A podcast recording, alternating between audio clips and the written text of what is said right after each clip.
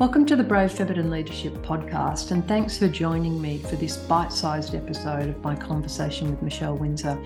Michelle is a truly brave feminine leader. She's open, down to earth, vulnerable, and she's always learning. Michelle's operated at the highest levels of corporate life as CEO of Bank of Melbourne. After 30 years in banking, Michelle joined RACQ as the group executive of banking. She grew up in the country with traditional farming values and didn't really set goals for her education or career. She drove all of that on her own with the support of an extraordinary mentor who spotted her talent long before we did. Join Michelle and I as we discuss how she let go of perfectionism, how she viewed her, you know, selfish decision, as she said, to undertake an MBA as the best investment that she ever made, and her way of tackling the inner critic who sits on her shoulder. I hope you enjoy the conversation with Michelle as much as I did. If you're hungry for more at the end of it, you can look for the full episode of our conversation as part of the Brave Feminine Leadership podcast. Have an amazing day and enjoy the conversation. Okay, so this is your first really big role then that you didn't necessarily think you were uh, were up for and and got that support to apply for it. When you got into the role did you did you have feelings of self-doubt about it? Did you experience what people talk about imposter syndrome? I just saw the eye roll there so that be a yes. Oh so every day every day melissa i i absolutely i really i honestly felt I, what am I doing here? I honestly felt like surely they've made the wrong decision. You know, it, it, am I right to be here? It was so interesting, so uh, so fascinating. It was uh, something I had to fight against all of the time. Unfortunately, it was, uh, and that you know, I think that it's fair to say that that self doubt and imposter syndrome is not something that goes away you know I, it's that little thing on my shoulder all of the time and and, you know, even coming into talking to you today, I listened to some of the amazing women that you have interviewed before. And I sit there and go, oh, wow, you know, I'm nothing like them. i've got nothing to, no value to add. So you really, it's just, it's a constant challenge that I think I certainly have to fight against. And I have to be really, really strong in pushing against what it tries to do to you and you know very deliberate i would say around actually addressing it. Now i love that you've been so vulnerable in sharing that um, and it's one of the reasons i started the conversations because there'll be people watching this and they'll be saying michelle's been the ceo of bank of melbourne and she's worried about turning up and having a conversation around um, around brave feminine leadership. So how do you how do you stop that little voice that that chirps up for all of us? Yeah absolutely. That's right. I, I, think so I, over the years i worked on quite a, a quite a good approach i think to addressing it in myself. So you know i have a you know, I talked a lot about being a perfectionist and wanting to be the best at everything before, and you, you simply can't do that, and and that is not a good model. And and I learned that over the years that that has a significant impact on others, and it sends a very strong message to others that they are never good enough. And so uh, I've had to really work on that over the years and realize that it's about being the best that we can be, but not being the best at everything. And and you know be presenting and doing contributing in the best way you possibly can but not necessarily needing to be the expert at everything to be the best at everything you do. And so i had to really push myself to work on you know a bit of a, an approach to deal with it. And i had a, a good reflection approach at the end of each day. And, and i would uh, i would you know had usually had a fairly decent drive home from work in the days that you know we were, we were in the office and and and you know did a bit of a review of the day but not in a review uh, in a way to tell myself i wasn't good enough a review in a way did i approach that in the best possible way that i could? And and if I'm presented with that situation again, is there something I would do differently? So to learn from that situation and to actually approach that in a slightly different way. So that was, you know, a, a, bit of a process that I worked through over the years to think about the best possible approach.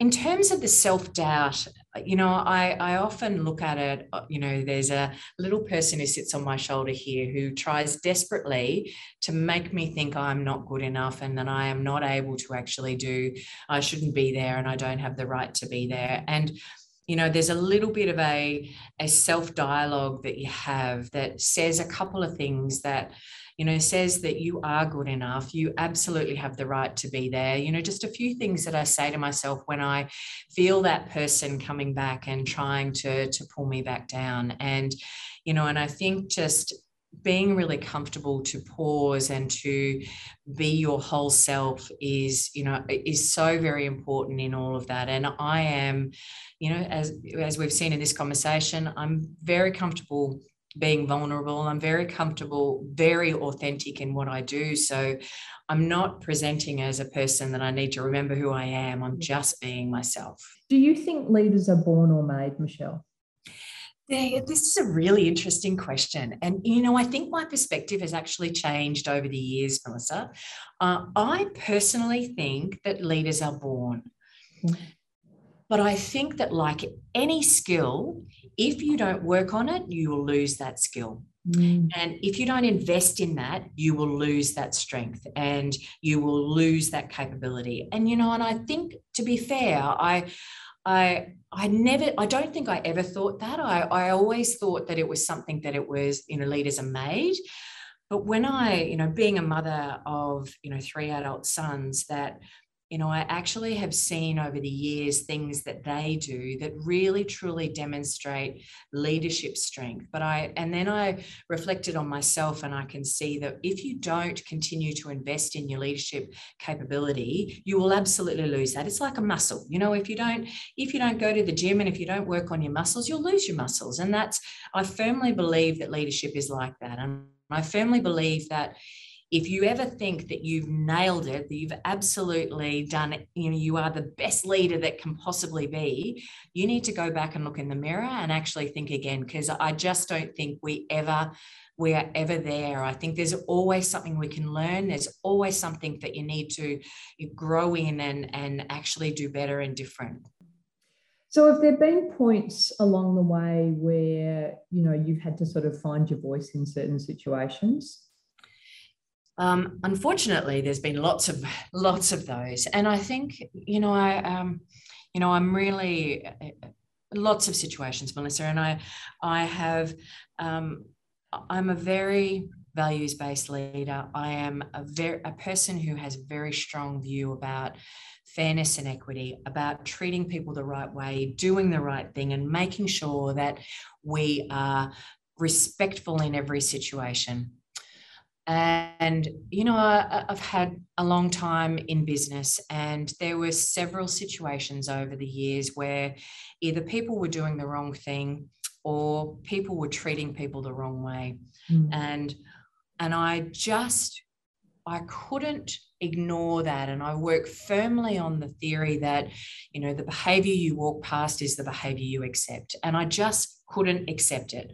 And, you know, the first time I really spoke up about something that was just not happening in the right way, I would say it was the most difficult thing that I've ever done. But I just, again, another theory that I have is you've got to be the change you want to see. You know, I can't, I can't walk past that and then, you know, and then say something to somebody else about it. If I'm not prepared to stand up against it, then. Then I have no right to actually speak about it separately. And so I really pushed myself out of my very much out of my comfort zone and raised lots of things where people either weren't being treated right or people were doing the wrong thing.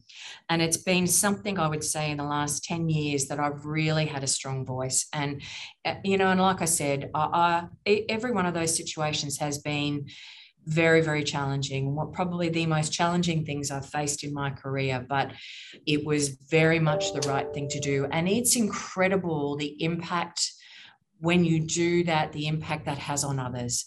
And you know when people actually see somebody standing up when something's not right yeah. uh, that is something that, that you know that it just it really changes it. And, and i've had so many people come and talk to me after i've done those things because you know they've seen this these things happening for a long time and they've just considered it totally unacceptable.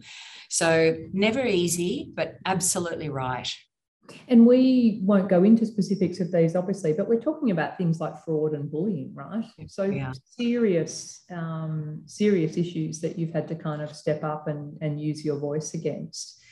Um, okay, so is there a soft skill you think you're still developing at this stage of your leadership? Yeah, absolutely. Uh, look, I think that the soft skill is the networking. You know, I I uh, very uh, I, I love to go to networking. I love to meet lots of different people, but I always feel uncomfortable, and I have to give myself a really good talking to before I get there about how I'm going to go into that situation. And I, you know, that is something that I, I definitely have to still work on. I would say it's uh, I, I, what I love to do though, and again, a very much a very inclusive person if I ever walk into an event and I see somebody, and I've been at client events where I see somebody standing alone, I will go and talk to them. I find, you know, I never want someone to feel alone. I never want someone to feel like they're on the outer or they're not included in the situation. So that's the approach that I take and really make sure that I go and, and make sure that they feel part of it and that they feel included and know somebody. Uh, one of the things I think is, you know how people say it takes a village to raise children? I think it takes a village to raise a leader um, and it takes a village to support a CEO. Yeah. So, you know, I just wonder in your time as CEO, what did that village look like? Yeah, there's absolutely, it takes a village. And I totally agree with you. And I think that we come across people in our career who are so special to us and who make such a difference to us individually. And, um, and, you know, you've got to have, You've got to have those people who really challenge you, who really are very prepared to be honest with you, very prepared to say to you, you know, this is actually a different way to approach that. Maybe you should think about this. You've got to have those people around you. And you don't want a team of, of yes people around you who just say you're amazing and you've got nothing to work on. You actually need those people who are going to say to you, well, actually, you know let's just talk about that situation. Did we approach that in the best possible way? Yeah. so i you know over the years there's no doubt i have got some a, a whole range of very special people from men to women to everyone who have been absolutely critical to me. And one of the things that I've been really prepared to do is ask for that feedback and and listen and accept that feedback. And and have a very strong focus on learning and growing because that for me is is that's when you are you know when you're at when you're feeling uncomfortable is when you're truly growing and that's what you i think you've got to be prepared to do. Brilliant. Did you ever run up against any of the sort of so-called double binds that women face along their career in terms of you know too soft too hard um, you know never just right or bossy yes. versus assertive so, yes, absolutely. Yes.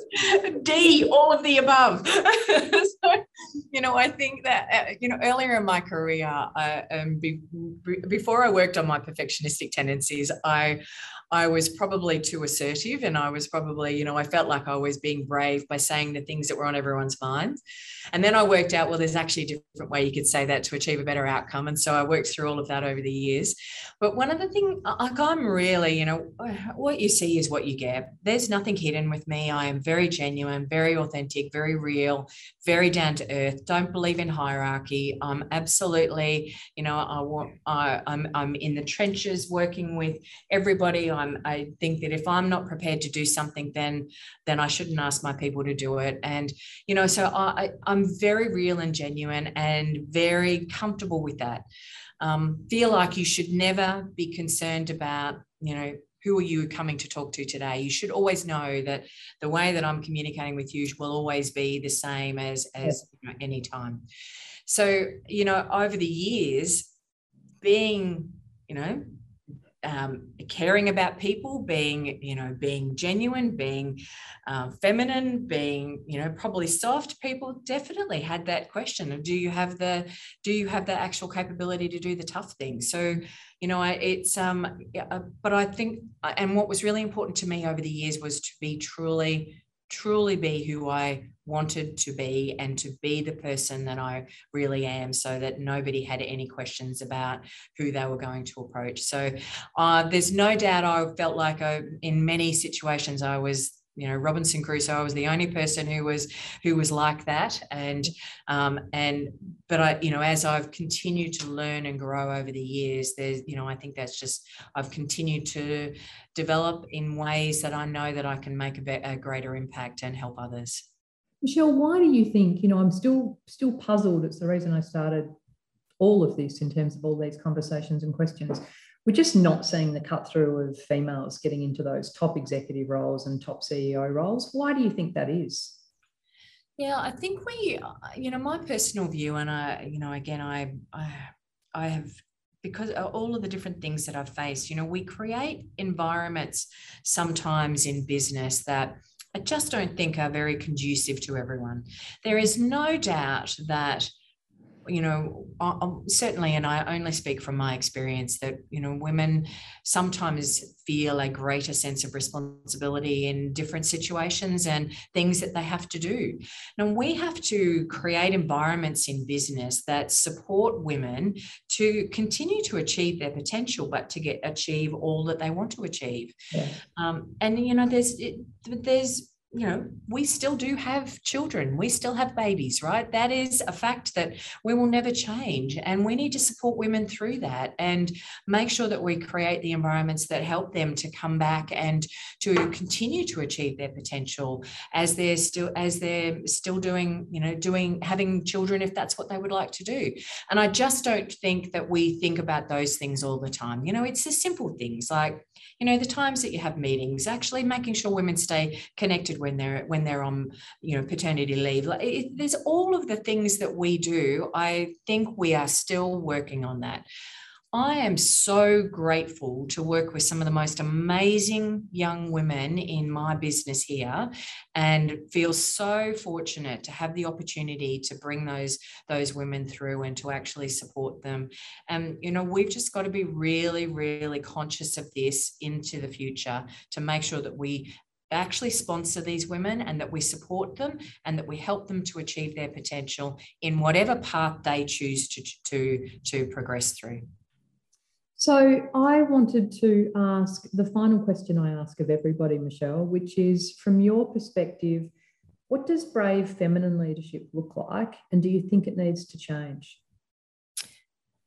Uh, and good on you, Melissa, for the series that you do and the work you do with these interviews as well. I think it's amazing to hear from so many people. Um, so, um, brave feminine leadership for me is about is is is about being authentic and genuine. It's about being yourself. It's about being confident in your contribution. It's about standing up and being counted and knowing that your perspective is, is important and worth sharing. And, you know, we need to make sure that, you know, we support other people.